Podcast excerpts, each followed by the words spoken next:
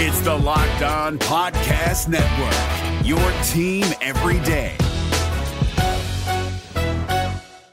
This is your invitation to the intersection of versatility and design. The kind of experience you can only find in a Lexus SUV. A feeling this empowering is invite only.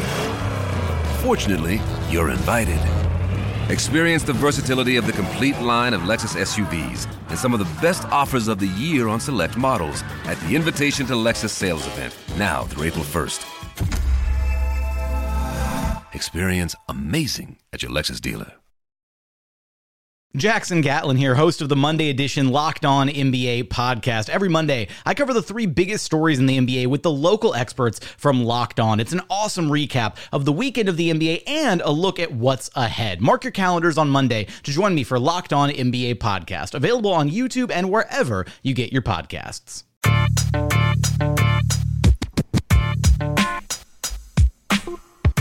You are Locked On Magic, your daily podcast on the Orlando Magic part of the Locked On Podcast Network.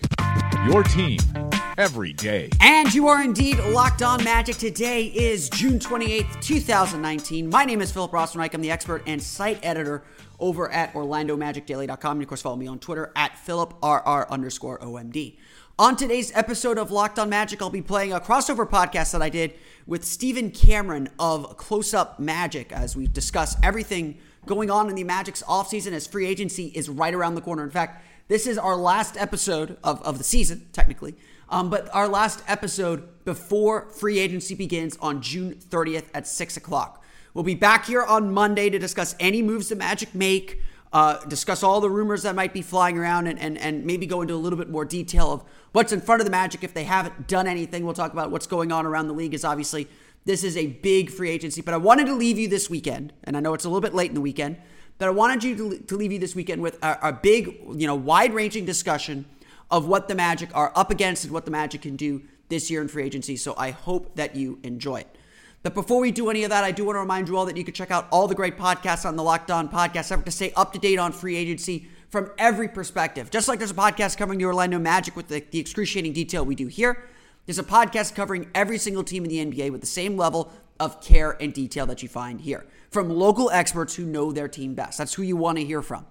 You want to get the lowdown on what the Los Angeles Lakers are doing? Check out Locked On Lakers. You think the Kings might be willing to poach Nikola Vucevic? Check out Locked On Kings. You can find a podcast for every taste and flavor of NBA team, plus NFL, MLB, and colleges too. You can find them all on iTunes, Stitcher, TuneIn, Google Play, Himalaya, all the fun places to download podcasts to your podcast enabled listening device today. All right, everyone. And like I said, we got Philip Rossman-Reich of Orlando Magic Daily and Locked On Magic joining us tonight. We've been planning this episode for a week or two now. Excited to talk with each other. Philip, thanks for coming on and how you doing tonight? I am doing good. I, I am holding my breath, ready for free agency to start. It, it, it feels like it's been forever, and and uh, we're finally going to get some questions answered. Oh yeah, it's been a it's been a crazy couple of weeks with the draft, with a you know you know it almost I almost forget that the, the Toronto Raptors even won the championship because there's so exactly so much other stuff has gone on. It's crazy, uh, but you know drafts coming up, or we just had the draft. Free agency is right around the corner on Sunday. I'm actually going to be um, out of town that day, so I'm I'm kind of glad that I I'm I'm gonna be able to like just come back in the evening and just catch up and not be stressing about it every two seconds. So that'll be uh that'll be fun. Um, but you know, let's just spend a minute and talk about the draft before we go into free agency, even though that'll be the primarily what we talk about this evening. But we just had the draft. We drafted Chuma Okeke. I was a bit shocked, like most people, but once I started learning about him, I'm like, so excited that he's on the team, and I think he's going to really fit and fill a lot of holes that this team need. Um, you know, in the second unit when he's healthy, and potentially some really interesting lineups when you know he develops a bit more and potentially could be a starter. Who knows? Um, but also. We sold the second round pick, which we can get to in a second. But overall, what are your thoughts on Okeke? And um, I mean, you think the Magic redshirt him this year? I almost think they should and just let him come back as uh, you know a freshman the following summer or the following year. I don't know. Those are kind of my thoughts. What are you thinking so far? Yeah, I mean, I, I think I was as surprised as everyone that uh, that the Magic took Okeke at 16. I had him kind of as a late first round, early second round pick. I just I, I felt like the the torn ACL was was just a really big risk to take, or not not a huge risk because ACL injuries aren't the biggest deal in the world anymore. Sure. But for a Magic team that that we'll talk about in free agency coming up here, but for a Magic team that was coming off their first playoff appearance, that you know didn't have a lot of resources to add quality players to the roster uh, you know, not that you expect a rookie to come in and light up the world, but I did think the Magic needed to get uh, draft someone that would contribute something in their first year. And so, you know, I think there is a fair criticism to say, okay, you, you drafted Okeke, who's probably not going to play at all his his rookie year, or his, his true rookie year at least.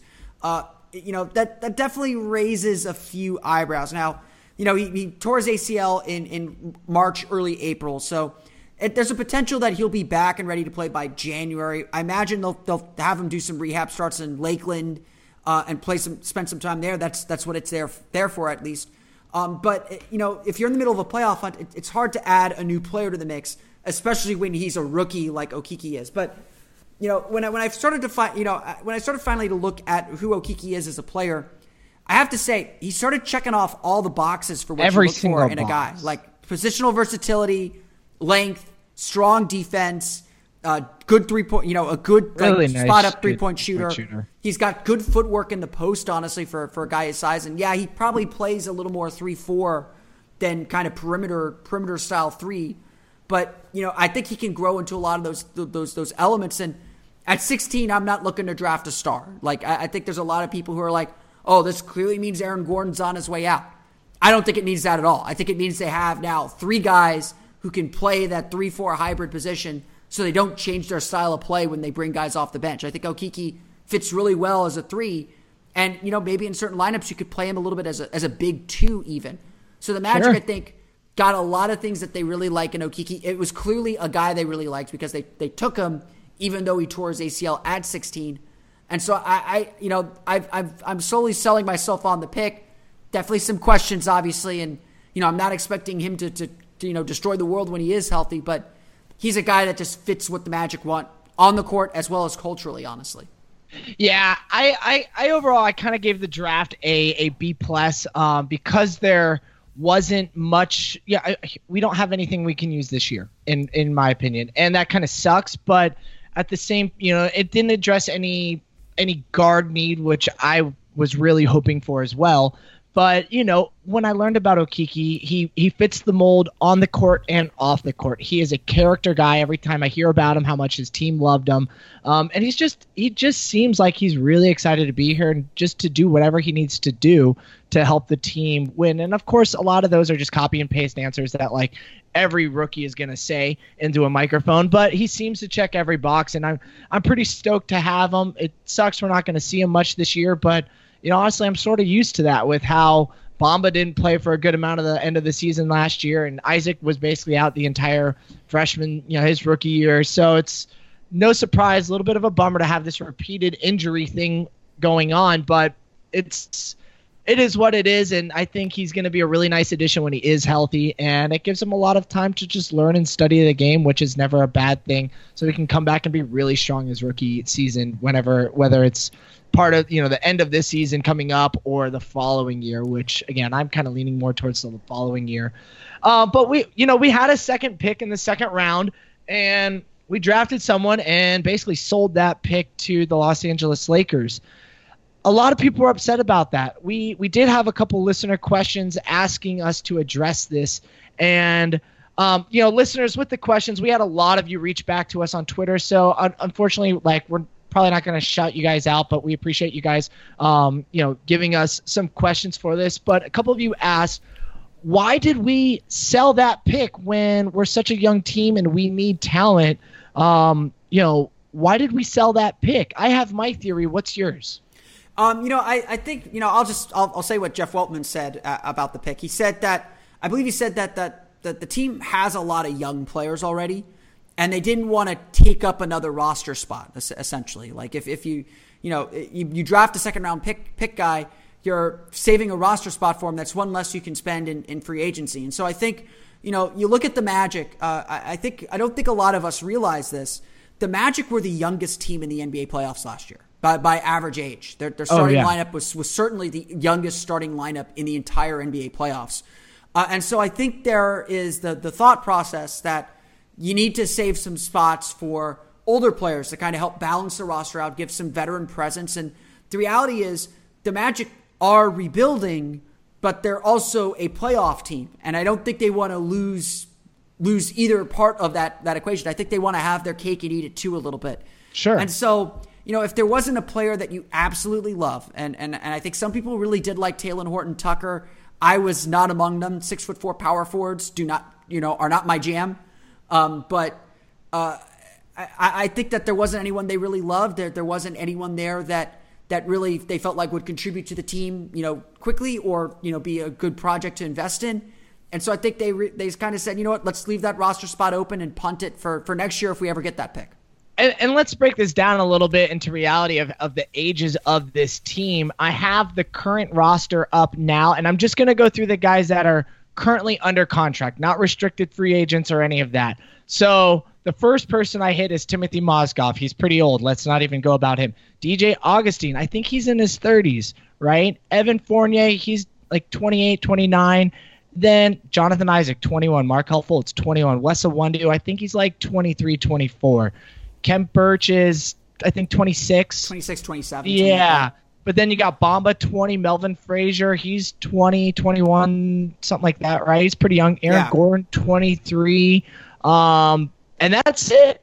D- It's a DJ, DJ young guys. Augustine. DJ Augustine is essentially the only player on the roster that played minutes that's older than 30 years old. Like wrap your head around that. He's and he's only like 31, 32, I think. But then you have Evan Fournier. Um, Nikola Vucevic is 29. Nikola- Evan Fournier, I think, is if 27, he comes back, 28. Yeah. So going into next year, Ross let's say 29, we- like- you need to have some veteran presence, or we just kind of end up in this super young team that's cycling around, like trying to get things together, and you kind of look like the Suns. You could you could look like them. You could look like the But, I mean, um, but like but, in, fair, but in fairness to that, ago. it's it's it's you know, I, I I worry less about the age approach. Like Sure. this is this is a you know a, a young team, but now you have Aaron Gordon with playoff experience, so he's and he's been in the league for five years. It's it's also more about you know making sure you have the right veterans. So you know we're not saying age for age's sake. Um, Right. but at the same time, if you have another young guy, another like really young guy, especially a rookie who needs to learn the league, and, and you know like Melvin Frazier is going to be essentially a rookie if he if he can scratch the rotation next year. I mean, he played a little bit in garbage time, but I don't think he played a single meaningful minute this entire season for for the Orlando Magic at least. Um, it, if you have a lot of young guys who just don't know what they're doing, they're going to make mistakes. And, and Orlando is still trying to win. They still want to make the playoffs next year. Even if they lose Vucevic and Ross, their goal will be to make the playoffs. And then they're going to, I hope, try and find a way to field a playoff team that still emphasizes the young guys that they want to build with. They don't want to go back into that mode where they're just collecting young assets and young players and throwing them out there. It needs to be purposeful. And if there isn't a purpose to it, they're- shouldn't be drafting that guy. because that that I mean, so okay, answer this. We did have someone ask like, why don't we just draft them and stash them in the EuroLeague? Is that even possible? Uh, it, Or would it that is- still take it up is, one but, of our but roster the- spots? I mean, it would not take up a roster spot. Um, you only a roster spot's only taken up if you sign the guy. So like Tyler Harvey's a really good example. The Magic drafted Tyler Harvey, what, three or you know four or five years ago, three or four years ago. They they brought they never brought him over. They actually never even signed him to a training camp contract. They drafted him. You know, the draft, at the, especially in the second round, becomes a lot of these little side deals. Um, they drafted Tyler Harvey specifically with the intention of camping him in, in Erie at the time with the Erie Bayhawks to play in the G League that year with the thought of we'll bring you back over for Summer League and decide whether to bring you into training camp. The Magic never actually brought him into training camp. They never actually signed him. He went and played in Europe for a few years before they traded him to Memphis last season. Sure. Um, so, technically, if Tyler Harvey ever wants to come to the NBA, even though he has never played an NBA minute, the Memphis Grizzlies still own his rights. So he is a Memphis. He's property of the Memphis Grizzlies when, whenever he wants to come to the NBA. Uh, like Fran Vasquez is the same way. Everyone loves mentioning him. Um, the Magic drafted Fran Vasquez, he never actually came over to the United to the United States to the NBA. Continued playing in Spain. He had an interesting career, not a great career. Um, and so the Magic actually retained his cap hold. So that's actually a little you know nugget of information there for free agency. Um, the Magic retained his cap hold. So if Fran Vasquez ever does come to the NBA or wants to come to the NBA, he has to go to the Magic first. Interesting. Because because they they they have us right. So those kind of deals they do happen, um, but the player kind of has to agree to it. And a lot of agents, you know, if their player, you know, isn't going to make the NBA, they're not trying to get those deals. The, the, in the second round, they're trying to convince NBA teams don't draft my guy. Sure. So, so, you find out, like, especially toward the end of the second round, you get a lot of Euro guys that will never make the NBA. You get a lot of maybe domestic players who weren't going to otherwise make an NBA roster who are like, yeah, I'll, I'll spend a year in the G League. You, you know, you know, draft me. I'll go to your G League team. I'll work out with your summer league team, and we'll talk again next year. And and they'll make that they'll make that that that check, or they'll they'll get that check. I mean, so there's a lot of like kind of wheeling yeah. and dealing toward the end of the second round that that a lot of people you know don't really think about. And we still kind of ended up with someone in the second round. I believe they signed someone at the. They know, signed uh, for for summer league. They signed uh, Daquan Jeffries from, yeah. from Tulsa, who's probably considered like the first or second best player that wasn't drafted. So they yeah. still got a really they, they still got an interesting young player out of the deal that you know Jeffries will probably get a two way contract this year. Yeah, which is great. I mean, like we still got essentially we got a second round pick without having to use a pick and got some cash back, which they can spend on. I don't know, the team lunch or something like that. Exactly. Who knows? The NBA playoffs are right around the corner, and Locked On NBA is here daily to keep you caught up with all the late season drama. Every Monday, Jackson Gatlin rounds up the three biggest stories around the league, helping to break down the NBA playoffs. Mark your calendars to listen to Locked On NBA every Monday to be up to date. Locked On NBA, available on YouTube and wherever you get podcasts. Part of the Locked On Podcast Network. Your team every day. So, all right. Anyways, that's enough about the draft. Let's get into what really matters right now, and that's uh, free agency that's coming up this Sunday um, the 30th, and the Magic have a lot of question marks. We got our two really big unrestricted free agents, and Nikola Vucevic and Terrence Ross. Um, that's the hot topic right now. Then we have a couple of um, restricted free agents and um, Khem Birch, who actually he's a pretty big topic too. He's going to have a lot of buzz from he's what I hear. He's very quietly a big topic that yeah. a lot of people are talking about. And then, but at the same time, he's he's not because all indications are the Magic will match any offer he gets. Sure. Yeah. There's no reason not to. Um, then you, you know you got guys like Jarell Martin and, and, and Jerian Grant that are unrestricted that I don't imagine the Magic matching anything on them. They'll, they'll probably be they, somewhere they. They, but as of now, they've not offered them qualifying offers, so they will probably be unrestricted free agents come Sunday. Right, which, and they which tells you everything you need to know. And they did send, um, they did pick up Wes Iwundu's option already, so I yes. would think that if they were going to send them a qualifying offer, it probably would have already been done by now. Yep. So they would have done it all in one fell swoop. Smart move, which is great. Uh, you know, I don't think that was a question at all. He he definitely proved himself to be an NBA player, which was a great second round pick. But we got a lot of other things. You know, there's a lot of scenarios that we're going to try and hit tonight. Um, first and foremost, let's just hit the big guns coming right out. We got Nikola Vucevic and Terrence Ross. It's it's a crapshoot with these guys, and to me, yeah, there there's parts of me that want to bring them back. There's definitely parts of me that don't want to bring one of them back, and or both of them with all these different scenarios that could play out. Um, the, the Magic don't have cap space. We really don't. In order for us to have cap space, we have to renounce both Ross and Vucevic. We have to stretch Mozgov, and you know if we really want to get big cap space, um, yeah, we got to stretch Mozgov and potentially even flip DJ or Evan Fournier to to get like max or slightly above max if I remember my numbers correctly. Um, and all that to happen can happen, but it's complicated. So, but before that, with cap holds and everything, we are basically running at cap and going into free agency with exceptions. And that's not a lot of flexibility. So the Magic, they have to settle up on Nikola Vucevic first and Terrence Ross, essentially, and so they can kind of figure out what's going on. This is my opinion. Do you see do you see that sort of the same way? Like that's their approach. They settle up, first figure out those guys.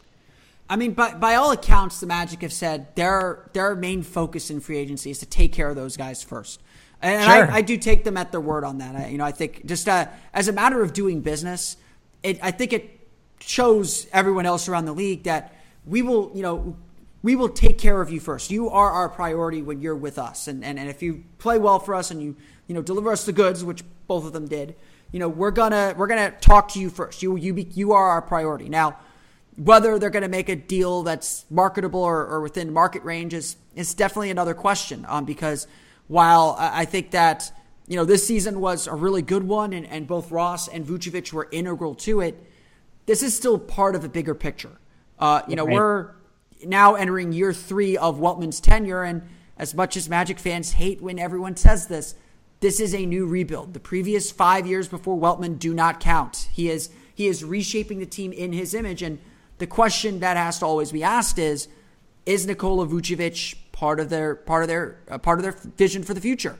They drafted Mo Bamba. They really like Mo Bamba. They've gone out of their way to say they really like Mo Bamba. Um, it's hard to imagine that they don't think Mo Bamba is going to be their starting center. Now, whether he's ready to do it now or whenever is another question. But Nikola Vucevic also is probably entering the only time he's going to get a big contract. Right. He signed a small extension, a really team friendly extension. The last time around, this is his first bite at the apple. It might be his only bite at the apple as a 29, 29 year old center. So he he's definitely motivated to get as many years and as much money as he can. Orlando, not so much. Now, I think Orlando should meet with Vucevic first. I think they should meet with Ross shortly after, but I think they also have to be working down the other track too. They have to be examining, okay, what do we do if Vucevic is gone? What's our plan B? What's our plan C? And talk to those guys early and then make decisions on this is this is the track we have to go down. This is the path we have to walk. Uh, path we have to walk. This is this or you know whatever their plan A is. It may not be Vucevic. They have to be willing to walk down that path and, and make that step when it comes because you know we talk about those cap holds that have the Magic operating above the cap. Those cap holds are easily renounced. If the Magic say, you know, we'd rather sign this guy than Nikola Vucevic, you know, you could easily say, okay, Nikola Vucevic is off our books. We will take that cap room and sign the new guy. That's that's that's really it's really a cap mechanism. It's not an actual thing that that that sits on your books. You can you can waive it. You can bring it back. You know, do whatever you need to. You you don't have to you don't have to do anything to it until you need it. Right, Um, and so sure. and so I I think Vucevic and Ross are their priorities. I do take them at their word on that, but I think they're also prepared to do a, whole bunch of other things if they can't find a deal. And frankly, with some of the numbers we're hearing about Vucevic going around, I, I, I think it's getting it's getting really dicey that that he may not be back. Yeah, I mean, there's a lot of teams with money out there this year, and a lot of a lot of teams need some center help right now. And Vucevic has a lot to offer at the center position. And sure, he might not fit on some teams because he is got his limitations as far as like the speed he can play at and stuff like that. But he does a lot of other things really, really well.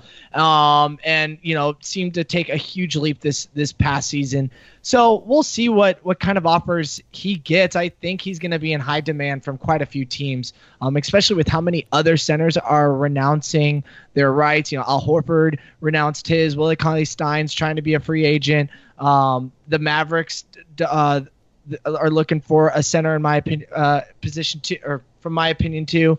Um, you know, the, the, The New York Lakers are teams are, probably looking looking. for The. Lakers, a lot of teams are looking for centers right now, and he could get interest from all sorts of people. Now, I think the Magic will definitely give him an offer. Um, and for me personally, it's not so much the money that we give him; it's the years, and that's Yep. really what it means. And ideally, for me, if we were to bring him back, um, you know, it's on a two-year deal because the next big free agency summer is 2021, two years from now, not next summer. So that's the next time I want to have flexibility in the cap. And if we sign him much longer than that, it could make that summer complicated.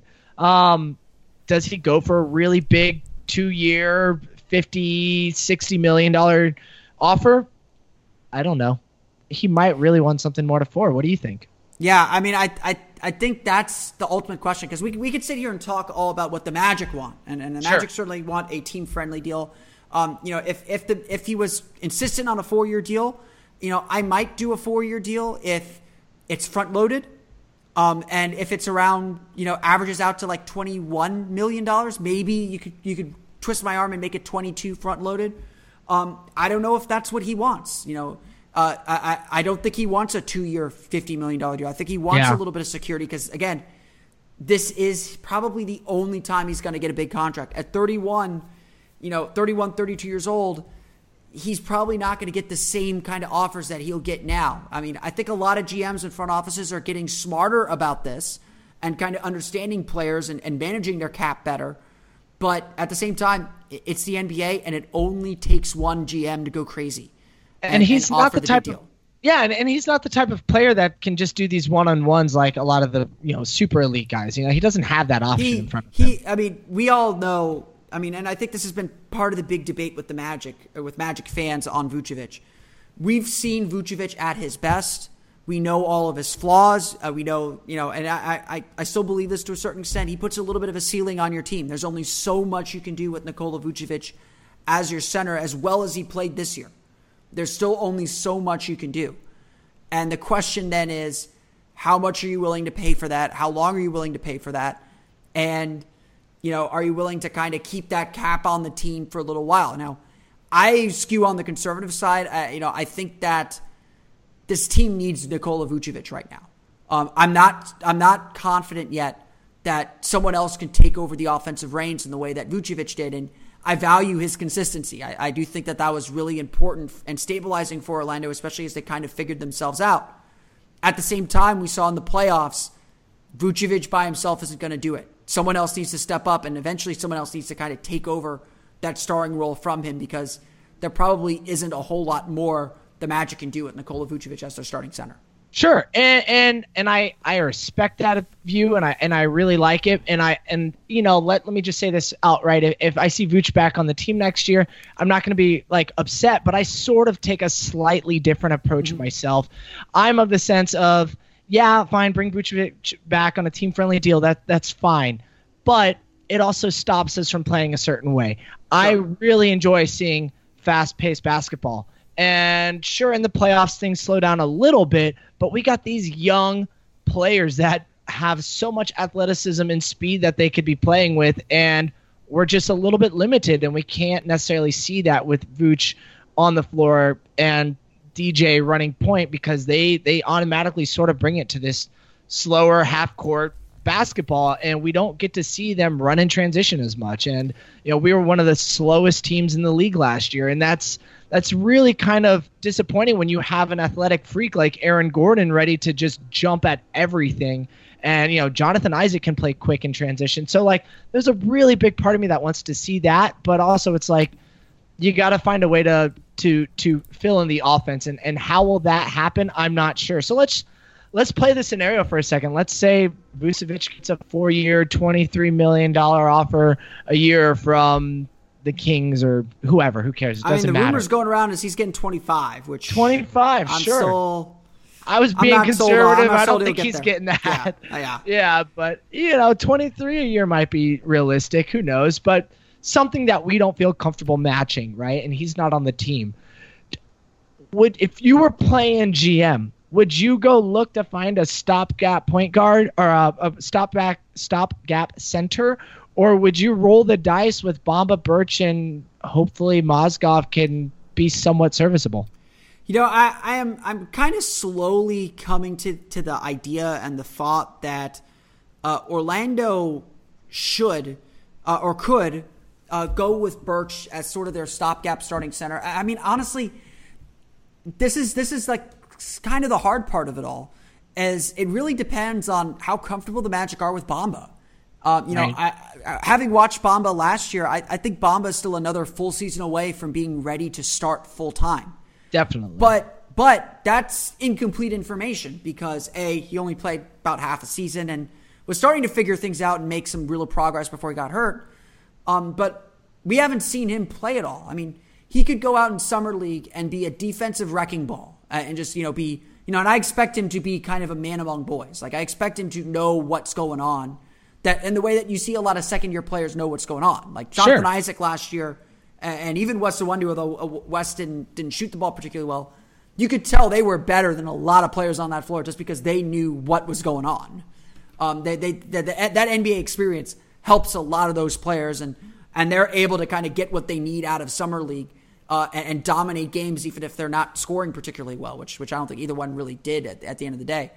Um, but if they are watching Bamba and seeing the gains that that that there's they want to see, and, and and he's able to play, so he's probably played at least some pickup, you would imagine. Sure. And they feel comfortable with it, then yeah, go with Birch to kind of start the season as the center until you really feel comfortable with Bamba, until you really know Bamba's ready, and then you can flip flip them and, and split those minutes really easily, and then find like a, a third center, whether you, you run with Mozgov, which maybe you do, or you run with, or you go out and sign like a kind of low salary center. Um, but you know there there are some some slip through the cracks. Um, you know, look at Brook Lopez. No one signed him until the very end of the summer, and turned out to be one of the most impactful players in the in the NBA. There's uh, a ton of centers available this year. There's, I mean, I got the list right now, and I mean, you know, they haven't this is off of Hoops Hype right now, just their their centers, and just to let everyone know, Nikola Vucevic is number one on their list. Um, but you know, just scrolling down, you, you, you know, Robin Lopez is down there. Now I don't know if he'd take a deal that I want, but you know, he I think he could still get a decent deal this summer. But you you got guys that might be able to do a, a couple, you know, one two year friendly contract. Frank Kaminsky, um, Richaun Holmes is someone that I've Holmes, at. Nene. You got Joakim Noah. Um, there's a couple of guys you could bring in and and do uh, Mark Marcin Gortat. You could you could bring them in and do a center by committee and just kind of let them play out. These are types of centers that, in my opinion, are not going to be offended when they get asked to sit down and be a bench player because you know be Bamba or Khem Birch is, is deserving you can kind of just play best case scenario until Bamba's truly ready. Um, so they have options, in my opinion, if they really needed to. Um, Phillip, I don't think I don't think center outside of Vucevic. I don't think center is a real long term concern. I don't think the Magic have to go out and find a long term center. No, the only no. the only guy I would give more than a uh, honestly more than a one or two year contract to is Nikola Vucevic. Yeah. Yeah, if I were to sign another center this summer, it's for a, a one or two year deal. I don't want to sign anyone long term. Um, it's definitely one to two years, just because, like you said, and I 100% agree, Bamba needs at least one more year without starting center pressure on him yet, where he, needs, he can needs one more year get to bailed out by someone else. Yeah, he needs to earn the spot. If they don't bring him back, um, you know, he needs a center in front of him that that you know doesn't necessarily demand the same type of minutes, um, you know, that Vucevic does either. You know, he needs the opportunity to play. Sure. Sort of my opinion there. Um, what's your opinion? You do, do you want to bring him back? I, I, you know, there's, I, I am comfortable with whatever happens. Um, you know, I, I think Vucevic has got to take care of himself, and, and, and you know, he absolutely should get paid. I would like to see Vucevic back, but but again, only under those strict conditions. You know, team friendly yeah. deal. You know, if it's a mega deal, it's a two year deal. Um, nothing crazy. Um, because I'm still not convinced that that Aaron Gordon's ready to take over the offense. Uh, I was very encouraged with what I saw in games three and four of the playoffs when he finally kind of got it got it ready to go. And you know, he's had such wild swings between wildly inefficient last year to too conservative, or wildly inefficient two years ago to too conservative last year with, with how he attacks. Like I want to see him at that happy medium before I hand the keys to him. You know, sure. I, am still I'm still waiting for him to pass his driver's test, so to speak. And uh, and I I think we'll see him kind of find his balance a bit more. And we don't have to talk about this position just yet, but I think we will find Aaron Gordon really find his position of maybe being that go-to number one option when they have a cent uh, a point guard that that's a little bit more that can take some of the pressure off of him. Because right now, the best guard that can take some pressure off him is Evan Fournier, and everyone hates him right now. So Evan Fournier, um, like Evan had like, a bad year. He did, he did, but that like, was not an Evan Fournier season. He did a lot of things better and a lot of things well, and if, but unfortunately, like his main role is to shoot the ball, and he shot the ball very poorly this year, and he would admit that. But to have Evan be the the go-to like best option guard is is not good in no, my opinion. No. So he need, you know, I think in order for Gordon to really hit that ceiling, he needs a complementary guard to help him out. And right now, this team doesn't have that unless The the, Mag- the Magic's big issue, as we saw in the playoffs. I mean, the playoffs reveal your every weakness. Yes. The Magic do not have someone who can beat you off the dribble one on one. They don't have a one on one creator. No. Uh, right now, it feels like they have a lot of guys who work really well off the ball, you know, attacking rotations and working off of cuts. And you know that's where Vucevic was really valuable because he's a really good passer out of the high post. You dump the ball into that into him at the elbow, he's either able to make that shot and keep the defense honest, or make the right pass, set a good set a screen out of a horn set, um, do what you need to do to to get the offense moving. And what Toronto did really really well was they pushed Vucevic off his spot, they pressured him and doubled him whenever players tried to rub off him. They switched everything. They they put a bigger guy on on DJ Augustin and bet that Evan Fournier wouldn't hit threes. He didn't and like their defensive strategy just completely strangled the Magic, and they just had no way to get out of it until Aaron Gordon kind of decided. I think in the midway, midway part of Game Three, and especially in Game Four in the third quarter, I've got to score. I, sure. Someone's got to create something. It's got to be me. I don't care if Kawhi Leonard's playing me, and I'm hoping that was really like powerful for him and and, and kind of got him going into the summer because I thought he was the best player on the Magic in that entire series. Yeah, yeah, he really was. I was actually just gonna say that as well. The Aaron Gordon is was the most consistent and best player on that team, besides you know that one moment of clutch god DJ Augustin. Uh, you know, I mean, but like, but like you look at, but you look for at real, DJ, yeah. But like the, the DJ Augustin play, and, and you know we're sidetracking a little bit to, to discuss the playoffs a little bit. We are. Um, that was you know he scored 19 of his 25 points in the first half of that game. Yeah. The Magic forced the first adjustment of that series.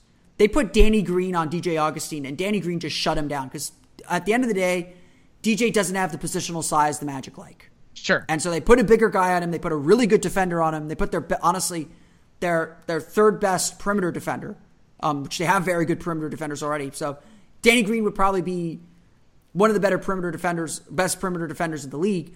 They put him on DJ Augustin and they, they again choked the Magic off. DJ Augustin is their best creator off the dribble he couldn't create create anything off the dribble the rest of that series.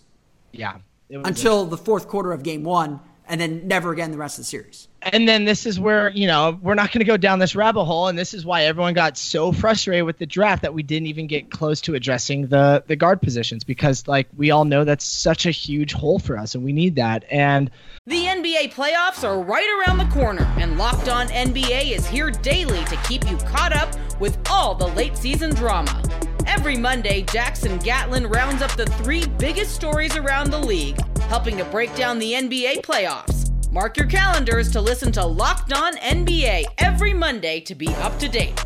Locked On NBA, available on YouTube and wherever you get podcasts. Part of the Locked On Podcast Network. Your team every day. Um, you know, let's get back to the free agency because the one super solid guard we had um, you know, he had his weaknesses for sure was Terrence Ross. And he's going to be in high demand. He can fit on almost any single team. You know, you stick him on a second unit and let him run around and you know catch and shoot as many ball as many shots as he wants, and it's you know he's going to hit a bunch of them, and he's really good. But he seems to really enjoy Orlando. He seems to want to be here. He's doing a lot of you know he's done a couple of off season activities with Orlando and the in, in the Orlando Magic team and you know seems to be spending a lot of time in Florida on his boat at the lake or whatever. And you know I don't know. I, I think he wants to be here but I also think he's going to get a lot of offers from a lot of other teams. Do you have any any feelings on Terrence Ross and and kind of where the team's at? Because like honestly if I'm going to overpay for one of the two players Nikola Vucevic or Terrence Ross, I feel more comfortable overpaying Terrence Ross a little bit to keep him around just because he can kind of fit any style. I, I, I think that is certainly the case. Um, Ross's market, I'm finding really hard to pin down. Sure. Um, because, like you said, he's a guy that fits in anywhere. He is going to be in high demand. We know the Lakers are going to chase after him. It sounds like the Sixers are going to chase after him. I've heard some some unsubstantiated rumors that a bunch of other teams will chase after him. There's going to be a lot of teams going after him. Um, you know, I think he's happy coming off the bench, but to keep him it sure sounds like you're going to have to pay starter money at yeah. least 14 maybe 15 maybe even 16 or 17 million dollars a year and you know now we're talking about like evan fournier's contract and like evan fournier when he signed that four year deal like people thought it was probably a little too much, like his stats were a little inflated. But like you look at him now, it's like you can't get rid of him. Right. And so you better be certain that Ross is going to keep up this production, and, and it, you know I think I think he can. I mean, I think he had a really really good year, and he'll probably come back to earth a little bit. But you better be sure that that he's going to keep that production up over the lifetime of the contract if you want to keep him. And I, I you know I think you're right in some respects that I think he is the guy you overpay for because shooting is so valuable, especially for this team. But at the same time, I feel like you can spend that money you know, more wisely elsewhere, that you can spread out that resource a little bit. You can go get a player like a, a Jeremy Lamb who's coming off a really good year for, yeah. you know, maybe maybe not a huge difference, but like three or four million dollars less is big over the course of the contract. That's another player you could sign maybe. Um, you could go after a, a, Reggie Bullock, who's also a very good shooter, or uh, even a Kentavious Caldwell Pope. Um, there there are other players that you could chase that you know aren't going to give you the same thing Terrence Ross gives you, but you know you could get them, and you know other players can pick up the slack, and they'll still give you something um, for much cheaper. And I'm not saying you know you, you need to be cheaper or you shouldn't pay for someone. If, if you think Ross is worth 16 million a year, pay him, pay the man. Yeah, for sure. Um, but you know you never know. There could be someone that does a JJ Redick offer where they say one year 20, 23 million, come play for us for a year. Yeah, and that um, that can that's, be very that's something that Terrence Ross could get. Um, and you know, sure. like, and then you know, if he has another great year, he gets another bite at the apple. I mean, that's Right. that's that's you know, like I think Redick even said like, you know, I'd be you know, I want the years, but I'd be a fool to turn down twenty three million dollars in a year. I'm never going to get that. I'm getting paid like a max player when I'm not. You you said a couple of names there that I want to touch on for a second, so we can just like talk about a couple of replacements if he were to walk. Because at the end of the day, it's Terrence Ross's decision, not the Magic's. Yep. If he's going to play on us, you know, they'll give him an offer. And, and, I'll, and, I'll, and. I'll say and I'll say this, Sure. this too. You know, back to back to that point about Terrence Ross liking it in Orlando. I think for both Ross and Vucevic, if all things were equal, if if if money is equal, you know, for every situation, I think they'd rather stay in Orlando. I do think they like it here in Orlando. I think Weltman has said they feel ownership over what they, they're building here, and I think they want to see it through. It's just, you know, what can the Magic, what are the Magic comfortable offering as far as years and amount, and is it competitive to the rest of the market? And then ultimately, it's it's their decision. So, all right, let's play a couple scenarios. So we have, you know, we keep, let's say we have Vooch on, Vooch on contract for another couple of years, and we have to replace Terrence Ross, right? He's gone. He joined some other random team. You said a couple of names that I, I have on my list in my hand. You said Jeremy Lamb. You said Reggie Bullock. I like both of those guys. Um, uh, Keith Smith said this on your podcast the other day. This player, and he's someone I've had my eye on since almost the start of the playoffs. Rodney Hood. I think he would be a good person to take a flyer on. You know, he played well in the Jazz. That was a decent organization, but they didn't want to sign him long term. So they flipped him to the Cavs, which was a super unstable organization. Then he goes back to um, he goes back to uh, the Trailblazers, Yeah. uh, which is a very stable organization and has a really nice year. I think coming to a stable organization that's growing in the right direction, like the Magic, he could be a really nice six man off the bench that can do a little bit of creation and also be a decent catch Plays a and lot of the same player. style as Ross too, as a slasher. Yeah, yeah. I think he's got a little bit more, uh, like a little bit more creation that he could do. But um, yeah, he can slash. He can shoot real well. I think he's the type of younger player that you could take a swing on. Um, and he's probably the type of player that would take a, you know, not a super long term deal. He's, you know, I don't know how many long term deals he's gonna get. I don't know what his market is. You could but- probably get him on a three-year deal. Uh, Yeah. I, I, I have the feeling he's going to be in like the, the 10, 11, 12, maybe $13 million per year range. Sure. That's actually kind of the range that I think Jeremy Lamb's going to end up like 10, 11, 12 million per Yeah. year. Um, and, you know, the Magic would have to do a little bit of maneuvering to, to get that kind of cap room uh, if they re-sign Vucevic too. Um, because Vucevic's cap hold is 19 million. Sure. Uh, the Magic's like pre the Magic's pre cap hold like cap amount is about 20 million in room. So you'd have 1 million in room. Um, so you'd probably have to stretch Mozgov. That'll get you to back to 13 and and that's how you would be able to bring in a player like that. So the Magic the Magic can get there. They can, Um, for Magic sure. can keep Vucevic and get there. Um, but like I think I feel like Hood's going to be in big demand. Like Hood Hood and Ross are kind of competing in the same market. I feel like. Yeah. And they're both going to get a, about the same amount in that like 13 to 15, maybe 16 million dollar a year range. That's that would be my concern. So But who I- would be a best best case scenario, I think. he would be a really nice replacement, I think. Uh, he's pretty high on my list. And then I got a couple other guys. Um, Holiday and Rivers, I think, would be both not uh, not Jrue Holiday, uh, his brother, Justin Holiday. Uh, Justin Holiday. I think those would be nice lower end options that we could get Yep. on the team that can you know play that six man type role. Um, Austin Rivers can play you know a little bit of combo guard, which is nice too. Um, but we did let, let's get i don't before we go keep going down rabbit holes we did have some listener quest, uh, questions. And one of them was and i'm kind of backtracking if we retain ross and vucevic what kind of growth can we expect out of this team? I have my theory. What is yours? Um, no matter what happens, no matter no matter what happens in free agency, the best way for the Magic to improve is still internal improvement. yes. The the whole key to this whole thing is Aaron Gordon gets better, Jonathan Isaac gets better, Mo Bamba gets better, Markelle Fultz gets better. The whole like the Magic, you know, the, the idea of going after D'Angelo Russell is fun, and, and I think it's you know at least worth exploring and, and, and debating and i think there's a little of real in there fish, fishing around a little bit. Yeah. But at the end of the day, this team probably doesn't need to go after the big fish because they have to hope the big fish is already on the line. They've already Sure. got it. They've already got him on the hook. Um, and the the limit for this Magic team is ultimately decided by how those how those core four guys that, that we all talk about, how much they grow and what they ultimately become.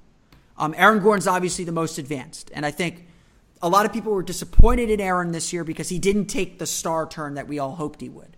He kind of took a step back a little bit in scoring, and it improved his all-around game. I thought I thought last year was Aaron Gordon's best season of his career. But now we want to see him kind of take more responsibility and more ownership of the team, um, in, in a more aggressive and assertive way. question on Aaron Gordon.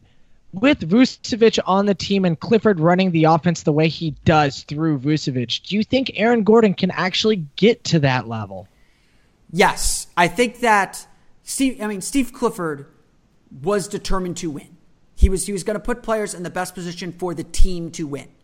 He wasn't going to, you know, and I think Frank Vogel did this. He wasn't going to give Aaron Gordon the space to kind of to operate as he wanted an experiment. That that wasn't that wasn't his jam. We saw very early in the season when Aaron Gordon tried to do the crazy dribble moves, create an ISO. He stopped him right away. Clifford stopped him right away, yelled at him, and honestly, like I, I've I've joked about this. It was like breaking a horse. It, it, I think Gordon bought in that day when he was like, "Oh, this coach ain't playing around. I, I can't do those things." Yeah. If Gordon proves that he can do that, that he can be more effective and efficient that way, the offense will shift to him. He'll get the freedom to do that. Um, I think the playing through Vucevic was a necessity. It was the best way for the team to win, and I think it helped a lot of people. Honestly, I think it helped a lot of players.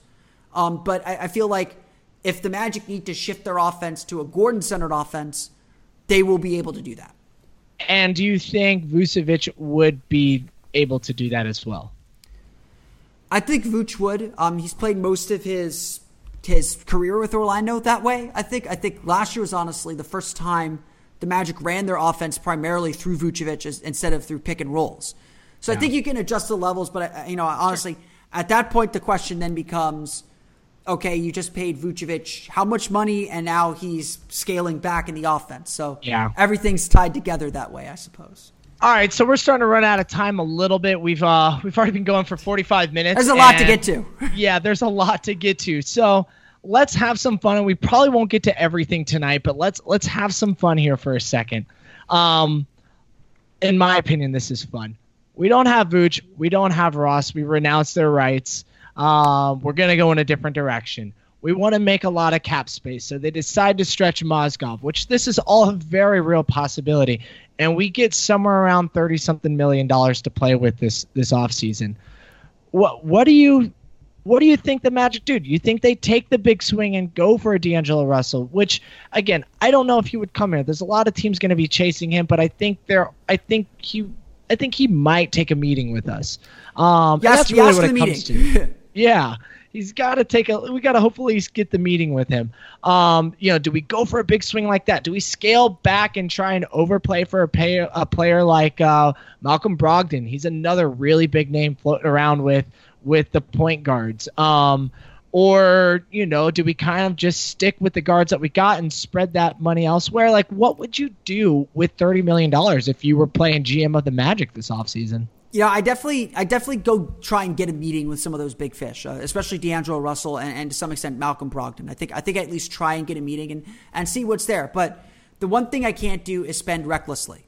Sure. So I go after some of those role players we talked about: Rodney Hood, uh, Jeremy Lamb, like guys that very clearly can fit in with the with the team is currently constructed, support them and help them, and and kind of be a big a big boost for them. Um, the other thing I do is I explore trades. Uh, with with open cap space, you can absorb more salary into that cap space than you send out. Um, you know, there's a lot of talk. I mean, and honestly, I may even do this before stretching Timofey Mozgov. All the talk about Houston trying to trade some guys to go get Jimmy Butler. You know, maybe they're willing to do the stretch Mozgov deal. You know, maybe if you're feeling really comfortable with your team, I don't know if I'm at this point, maybe you send Mozgov and a first to Houston and bring back Eric Gordon, who can do a lot of the things that sure. that uh, that Terrence Ross does, and, and, is perfectly willing to come off the bench. Um, or at least he has been in the past. Um, you know, maybe that's that's the route you go. Um, you know, you never know what trade options will, will come up, will arise uh, over the course of a summer. Um, you look, you you kind of wait to see how the market shakes out and see if there are any uh, bargains lost. I mean, that's how the Magic got Jonathan Simmons, which looked like a really good signing at the time, and, and you know wasn't a terrible signing at all. Um, at the end of the day, you got to do something. You got to do plenty to support your young roster, and, and I think if Vooch is gone, if if Vooch if Vooch is gone, especially, it probably means it's time to throw Gordon into the deep end a little bit. Yeah. And say, this is your team. We're gonna we're gonna build a roster around to, to help and support you, but it's it's it's your show now, buddy. He was co-captain last that, year. He's got to step up. Yeah, and you got to and Fournier's got to step up, and and you hope that Isaac takes another step. You hope that Fultz is healthy and starts looking really really good. You're banking on that your internal improvement is going to get you is going to help you maintain your spot. Maybe you take a little bit of a step back record wise, but you start kind of gaining gaining steps and you bolster your bench, you bolster your depth, and you know you know maybe the one guy that that you chase that that I'm not the biggest fan of this guy, but Terry Rozier. You know if if, if that's if that's the case, then, then you get you get it on him. I don't think you can say that, that, that name so. around me. I'm, yeah, I'm, really not, I'm not, not the biggest Terry Rozier guy. Yeah, I am really not high on him at all. He just, I don't know, not not my cup of tea. If I were to have to go after point cards this summer, uh, the two I already said, D'Angelo Russell, Malcolm Brogdon, those would be the big ones. I'm, and, and other than that, I'm not really. I, I need a I'd bucket go smaller on the point guards. Like I like like the way the way I view the point guards is, you know, the Magic are perfectly comfortable with DJ Augustin starting. Sure, they're um, great. Uh, until Markelle Fultz again, same deal as as with the center position. You're kind of biding your time until you think Fultz is ready. Um, and so, you know, I chase after maybe a point guard like Delon Wright to be to play like the, to play the Michael Carter Williams role essentially. Yeah. Um, just be energy, long, long, you know, def- long defensive minded point guard that kind of gives you a little kick in the butt off the bench. I, and that's another. I mean, that's another question. Like, what are we doing with Michael Carter Williams and Briscoe? We bringing them back? I, yeah, yeah, I don't know. I like them. I'm not in love with them. I, I, I don't have any emotional they're, attachments they're to them. Yeah, like, I hate so saying that because they were so vital, but they're you can Delon Wright is a, is an upgrade to me to them. You know, yeah. um, you know, there, there's so many guys out there. Cory Joseph is another one that, Cory that Joseph would be easily a, an upgrade over them. Um, you know, T.J. McConnell, he's, uh, you know, a lot of people I like him or hate him, Danny but Green. Yeah, if, if, in that situation, like bring in bring great. in a veteran, bring in someone who's got championship experience that's going to kind yeah. of keep this team focused. The, and the reason I, mean, I, I was thinking about this today, the reason why I'm not okay with bringing back Briscoe or Carter Williams is and and looking for someone else is because we got lucky last year with health. We might not be so lucky next year if DJ goes down and Fultz is still a gigantic question mark, we don't know what he is. Who's going to run guard? We need someone to be able to take that spot that I am somewhat comfortable with, and I am not comfortable with either Carter Williams or Briscoe doing that. Um, not long term. Like they, they, no, were, they were great in the roles that they played. Sure, exactly. But you know that's why I you know I look at some of these other guys. Um, you know, we'll see. And I, I want that guy to be somewhat offensive. I was sick of looking at a point guards on our second unit that couldn't shoot. That was really frustrating. So we'll see. We'll see. Well, Philip, you and I could keep going on in so many different scenarios talking about what if this and what if that and this question mark and that question mark and player X and all this stuff, but we would be here for hours and yep. we would we would go deep into different, you know, crazy different scenarios, and maybe that's a conversation that can be had in the future. Um, I mean, not maybe not. I don't know. Free agency's a few days away, but um, let's let's wrap things up. I I'm not going to make a prediction on what the Magic are going to do because one thing I've learned is every time I think I know what the Magic are doing, they do something completely opposite. This front office doesn't say anything. And uh, so I'm not going to make a prediction, and that's typically what I do in a situation like this with the guests. Say, hey, what do you what do you think's going to happen? Make your prediction. But I don't even want to ask you that because none of us really know. It's a gigantic question mark. Running it back isn't the worst thing in the world if it's friendly deals, but also going after free agents isn't bad either, you know? So we'll see. I don't know if there's a right way to do this, but I do want to say thank you for coming on. I'm excited for this upcoming um, you know, this upcoming week to see really how this team goes. This is one of the most exciting parts of the summer for all of us. Um, I hope you enjoy it as much as I do. And if you have any last minute thoughts that you want to say, go ahead. Uh, yeah, I, I, you know, I follow this team. I talk to guys on this team. I am as much in the dark about everything that's going on back, going on in the Amway Center as anyone else. I, I, I cannot predict this this offseason, how it's going to go, what this team's going to do. Uh, you know, I think the final thing we have to say is this is the first summer where Jeff Weltman's feeling pressure.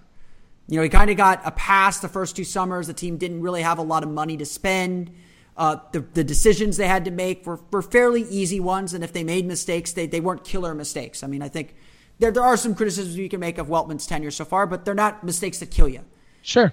This summer, there are mistakes that could that could kill you. There, yes. there are there are landmines to, to, to fall on in this in this summer, and you know, if you're, you know, if, if you make the wrong choice, you're kind of stuck in a place you don't want to be. Um, I mean, I think a lot of fans were somewhat critical of going for a playoff spot this year, saying, you know, you don't want to be an eight seed. You don't want to be the seven seed. You want the lottery pick so you could be a, a, a, a top seed. And I was like, wait, first off, you don't want to be perpetually a seven seed. But getting there once is okay as long as you're moving up. And I think you sure. can clearly see this team is moving up. But if you make the wrong choice here, then you might get stuck. And that's not what you want. So, you know, I think this is really the first summer where we're going to see what Jeff Weltman, you know, president of basketball operations, decision maker for the Orlando Magic, we're going to really see what he's made of and, and whether he's he's going to be good in this in that part of the job. He's done a lot of the other parts really really well. This is a big summer for him to show us what kind of general manager, what kind of decision maker he is. It is very much, and I'm very much looking forward to seeing what happens. Um, Philip, I just want to say thank you so much. This this show, like I said, we've been talking about doing it for a couple of weeks now, and you know we've we've done a few shows together, and they're always a blast in my opinion. So thanks for coming on. I can't wait to catch up with you a little bit closer to the season when we can talk about some of the decisions that were made this coming week. I want to thank Stephen Cameron again for having me on his podcast, The Close Up Magic. You can search uh, wherever you download podcasts for that. Also check up check out his website too to to get more of his thoughts and his staff's thoughts on the Orlando Magic. Again, that's Close Up Magic. You can follow them on Twitter at the Close Up Magic. You can of course subscribe to Locked On Magic on iTunes, Stitcher, TuneIn. Himalaya, Google Play, anywhere you download podcasts by searching for Locked On and for searching for Locked On Magic, and of course the Locked On podcast networks there too, with Locked On and the team you are looking for. You can follow me on Twitter at PhilipRR underscore OMD, and of course for the latest on the Orlando Magic, including several answers to your questions that were submitted to me and Stephen that uh, did not make the show. I'll be posting a mailbag either late Friday, early Saturday to get you through to the beginning of free agency on Sunday. It's a big, big, big, big, big day, obviously, coming up. But you can find all that on OrlandoMagicDaily.com. Follow us on Twitter for the latest on the Orlando Magic and all the free agency rumors at O Magic daily. We didn't talk about Tomas Satoransky. That's apparently out there in the universe. Who, who doesn't like six foot six point guards? Um, but that's going to do it for me. I want to thank you all again for listening to today's episode for Orlando Magic Daily and Locked On Magic, as well as Stephen Cameron and Close Up Magic. This has been Philip Rossman-Reich. We'll see you all again next time for season four of Locked On Magic. You are Locked On Magic, your daily Orlando Magic podcast, part of the Locked On Podcast Network. Your team every day.